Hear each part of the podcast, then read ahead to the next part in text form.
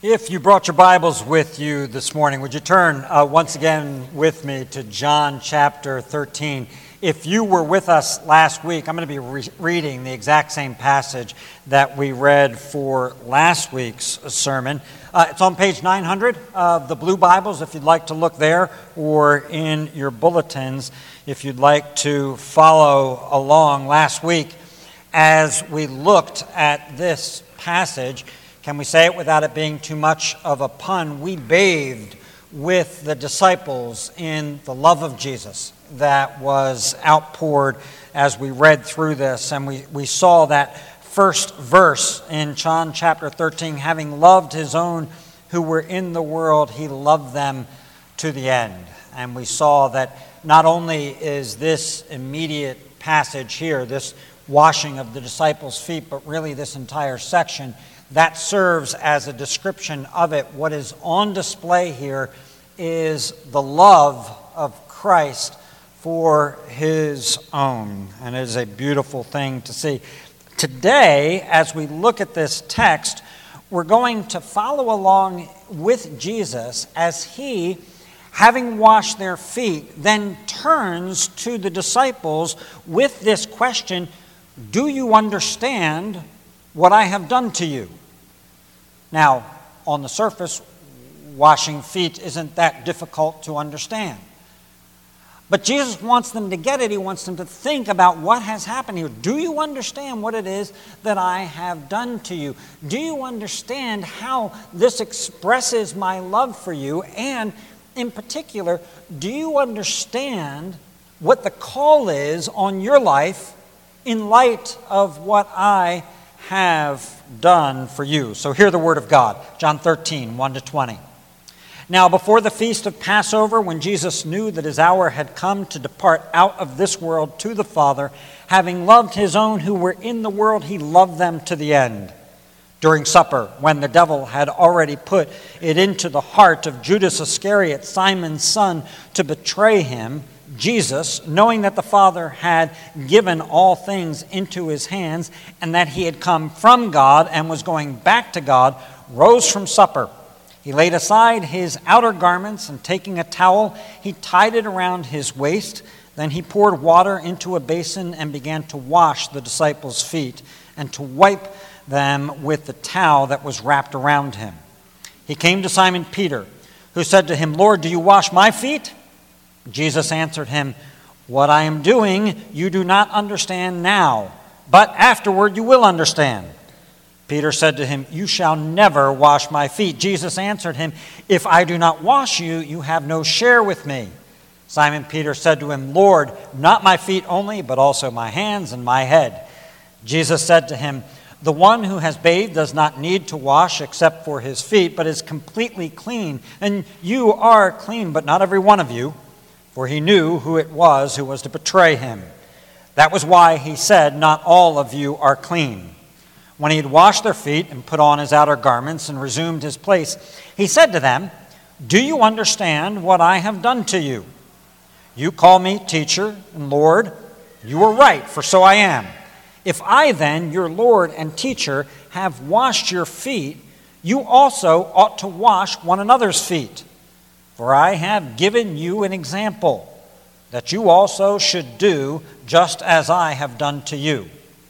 Truly, truly, I say to you, a servant is not greater than his master, nor is a messenger greater than the one who sent him. If you know these things, blessed are you if you do them. I am not now speaking of all of you, I know whom I have chosen, but the scripture will be fulfilled. He who ate my bread has lifted his heel against me. I am telling you this now before it takes place, that when it does take place, you may believe that I am he.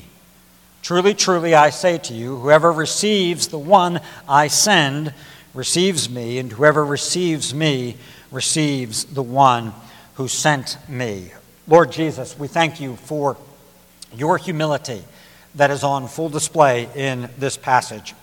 And we pray that you would help us, your people, to get it and to grow into it and to do it. And we pray this in your name. Amen. All right, in God's good providence, we have a text set before us today that dovetails beautifully with a day in which we have publicly received new members into Christ the King Presbyterian Church. Our confession of faith teaches us that saints, that's all of us here who profess faith in Jesus Christ, that saints by profession, by profession is what we have just done together, professed our faith together, that by profession we are bound together.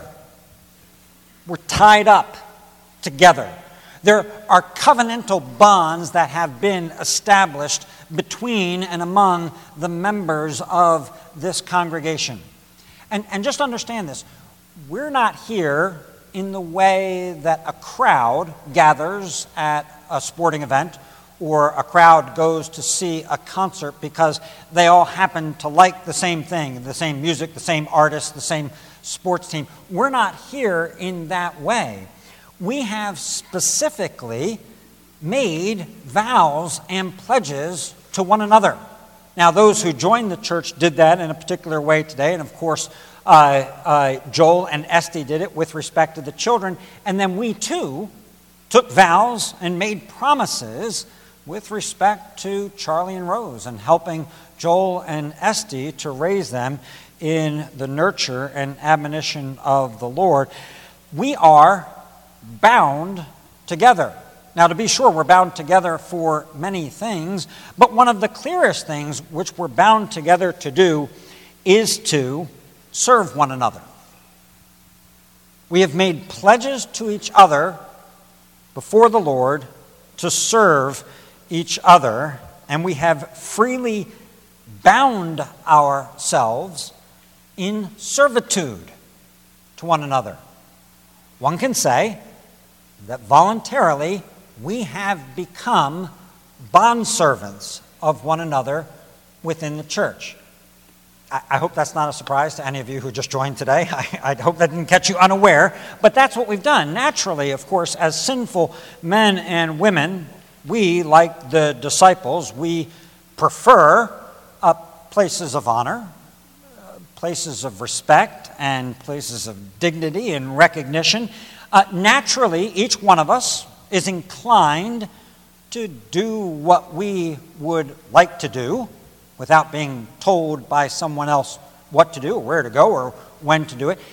Naturally, it is within us to want to claw our way to the top, or if not to claw our way to the top with respect to the church, at least to claw our way to some unobtrusive place in a corner where we can kind of be left alone. We can kind of set our own schedule, our own agenda. We can kind of participate in things that we'd like to do and not do other things where we wouldn't feel like we were actually bound to one another.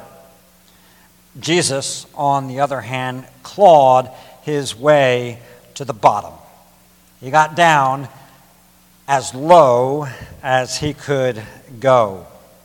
Now, before we look specifically at the text today as an example in the way that Jesus intends it, there's something that we have to recognize that Jesus, our Lord and our Messiah and our Redeemer, He is unique as our Redeemer, and what He does as our Redeemer is unrepeatable. It's not something that we can do. He is unique. He does the work of laying down his life for the disciples.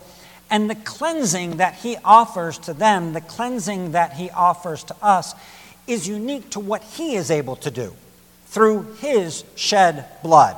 That's not something that we can do ourselves, but though we aren't called to be what he alone is, we are at least called to follow in the path that he has laid out, to imitate him in the things that he has done, to follow in the steps of our Lord.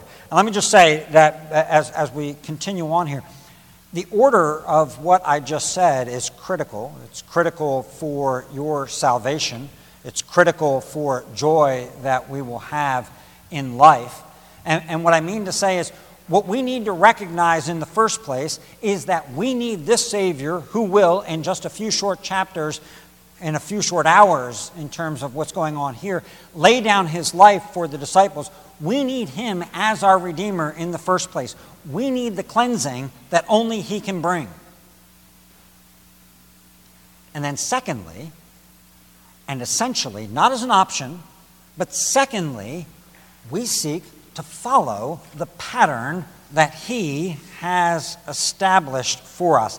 And both things are at work in this text today a uniqueness to what Jesus is doing, and yet the application of it to us, the command that He gives to us to imitate it. So today, an example of what to do, number one. Secondly, knowing what to do. And number three, doing what we know we should do. We begin them with this kind of clear and unambiguous statement by Jesus in verse 15 of our passage I have given you an example. In this case, he didn't tell them a parable. In this case, he didn't give them a long discourse. In this case, he didn't do something to someone else and ask them to apply or extract the lessons from what he had done to someone else and apply it to themselves in their own lives. In this case, he did it to them. He humbled himself. He got up from the table.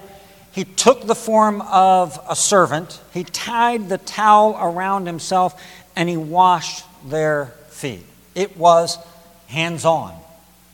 It doesn't get any more hands on training than this example from our Lord.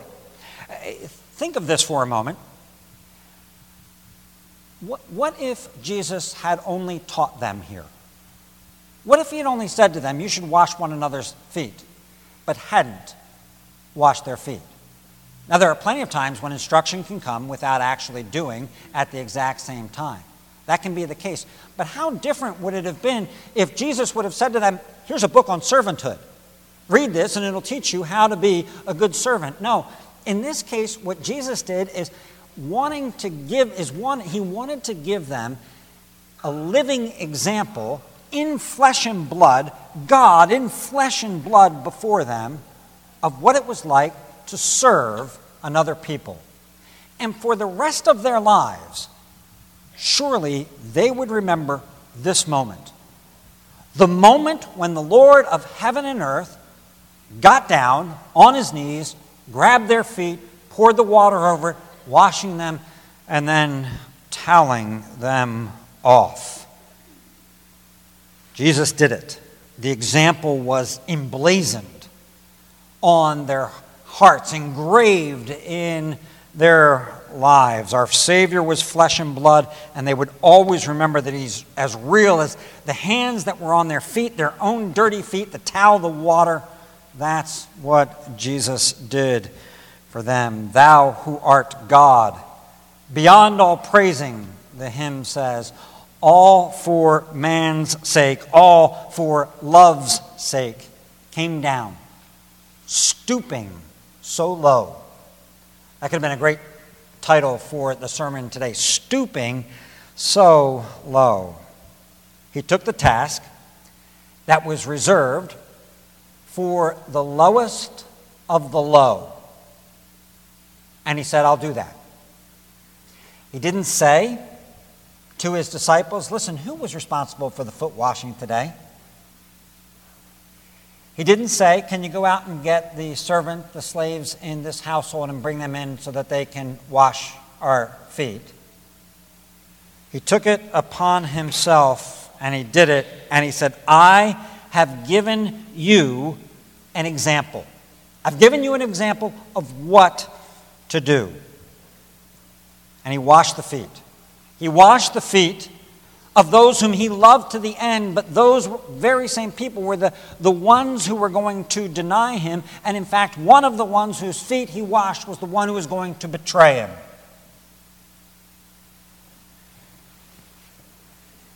Secondly, let's consider knowing what to do. As I pointed out last week when we looked at this text and we were considering together the love that Jesus has for his own, knowing is a critical idea that is part of this text and this chapter. Remember, remember in the Gospel of Luke, when Jesus goes to the house of a Pharisee, and a woman comes into the house, and while they are at the table, this woman gets at the feet of Jesus and with her tears begins to cry over the feet of Jesus and, and wash his feet and then dry, not with a towel, but dry his feet with her hair and anoint his feet with oil. You remember the response of the Pharisee who is there and who's looking at it and who's kind of sneering at this entire thing? The response that he says is if this man were a prophet, he would have known who and what sort of woman this is who is touching him, for he's a for, pardon me, for she is a sinner. See, if he were a prophet, he would have known And when we come to this text here, John wants to make it crystal clear Jesus knew what he was doing, and he knew to whom he was doing it. There's no unclarity for Jesus in what is taking place in this text. I read this one again last week. Verse 11 For he knew who was to betray him, and that is why he said, Not all of you are clean, are clean. But the question turns around. The, the question really isn't does Jesus know what he's doing? Jesus knows what he's doing, he knows to whom he is doing it. The question is do you know what he's doing? That's what, that's what he asks them. Do you know? Do you understand what I've done to you? Now, as this text begins and works its way through, Peter doesn't. Right? Peter doesn't understand what is taking place here. He, he, he seems to think that Jesus has gone a bit overboard, that Jesus has taken things just a little bit too far. And, and Peter, in observing this, looks at it and says this task that, that Jesus has taken on is beneath the dignity of the man. It's beneath the dignity of the office to get down and to wash the feet of these men. This, for Peter, is a serious breach of decorum. And so Jesus says to him, What I am doing, you do not understand now. But afterward, you will understand. See, Peter didn't get it. He didn't know what was happening at that very moment. Now, in one sense, when we read that, we go back to what I said earlier.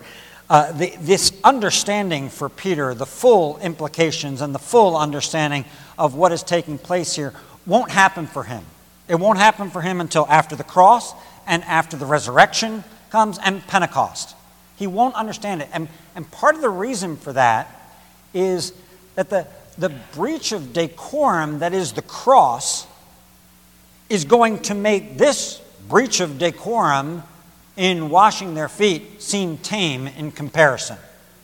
The cross is the thing that's going to enlighten what Jesus has done right here. But, but, there is a lesson that can be learned now, and that Jesus wants to teach them now on this side of the cross, and that's why he asks them the question Do you understand what I have done to you?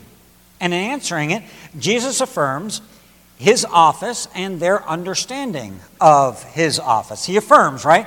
You call me Lord and teacher, and you're right, because that's exactly what I am. I am your teacher, and I am your Lord. You're right about those things. And in fact, they're essential to the point that I'm trying to make in this example. As the one with the higher office and position and rank, he got down and served.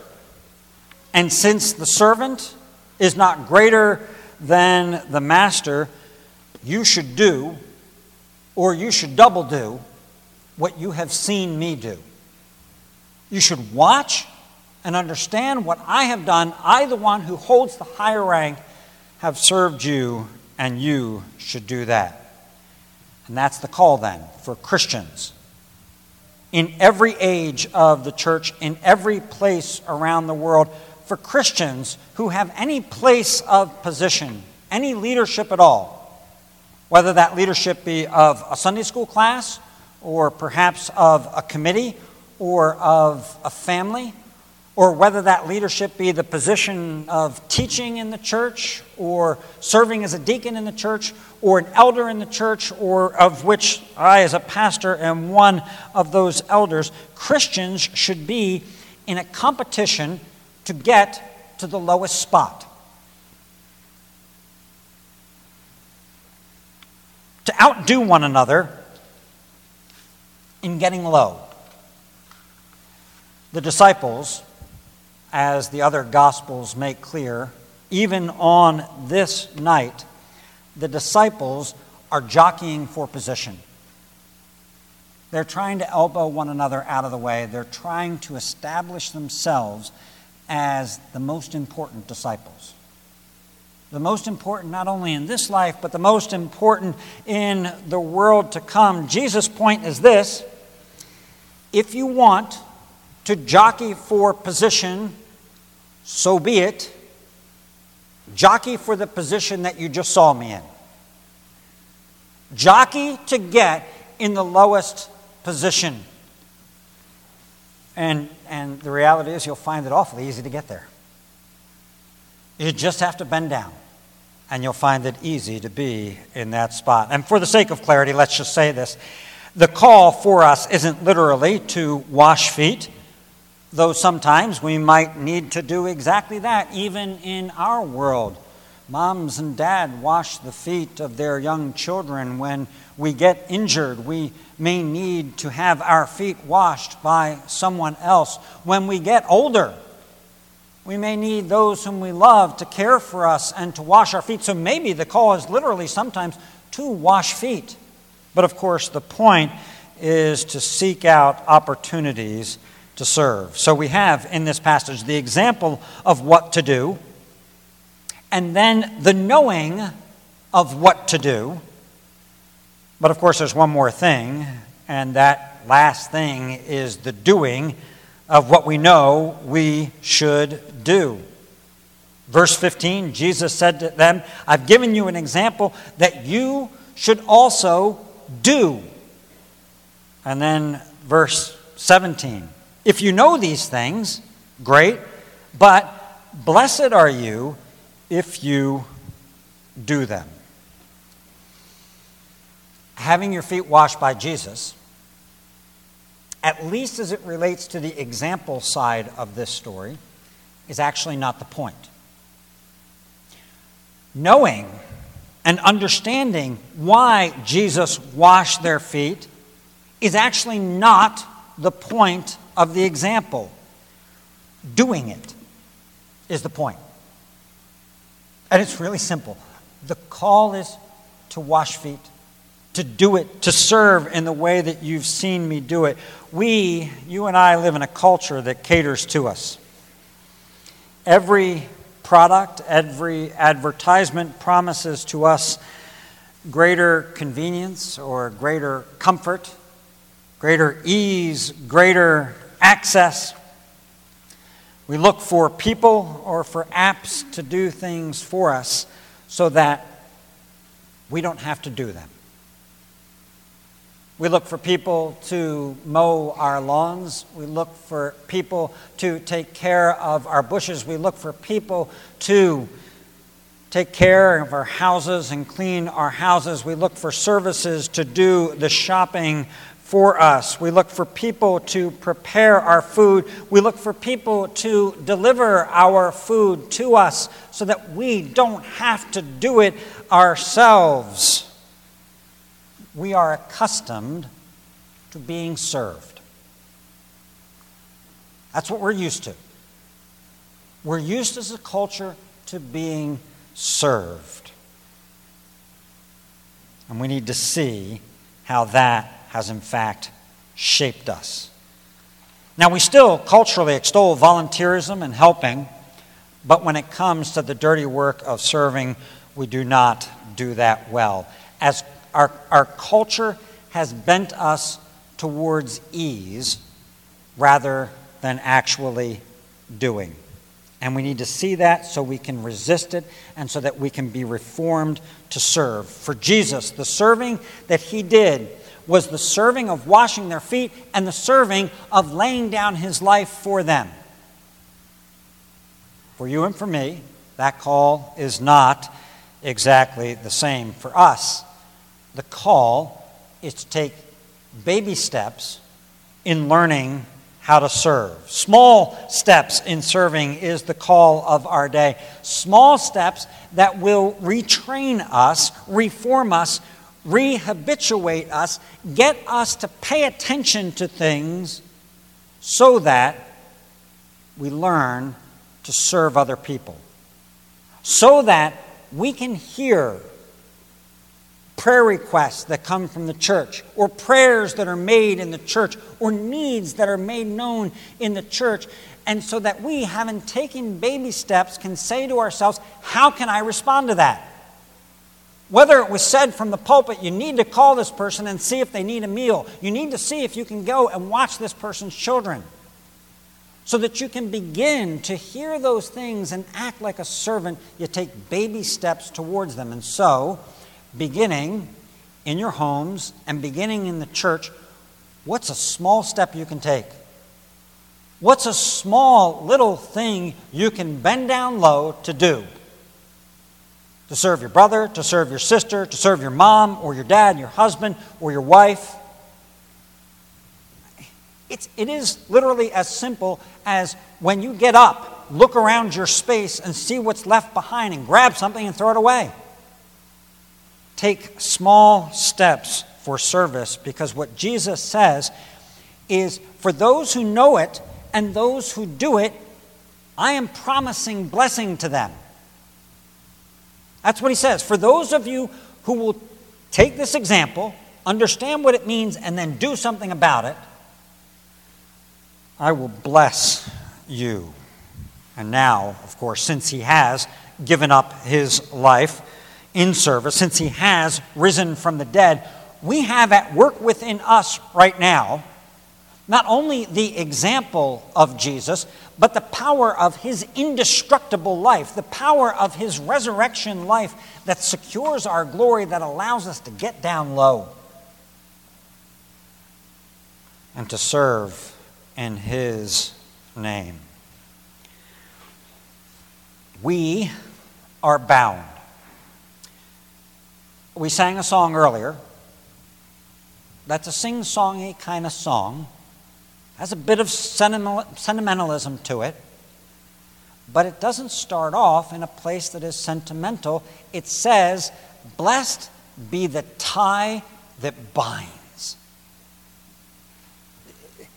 That's the idea here. We're, we're tied, we're bound together.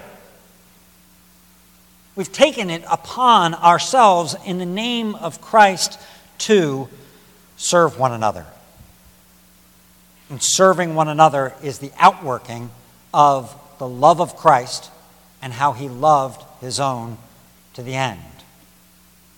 Blessed be the tie that binds. Jesus said, Do just as I have done to you. Let's pray. Lord God, we thank you for the church. We thank you for our lives and for this place. And we pray that you would help each of us to remember that we are tied together as a church, as people who are committed to loving one another and to serving one another. Give us eyes to see minds to understand, and then by your grace, help us to do and bless us as we do, Lord, as you've promised. And we pray in your name. Amen.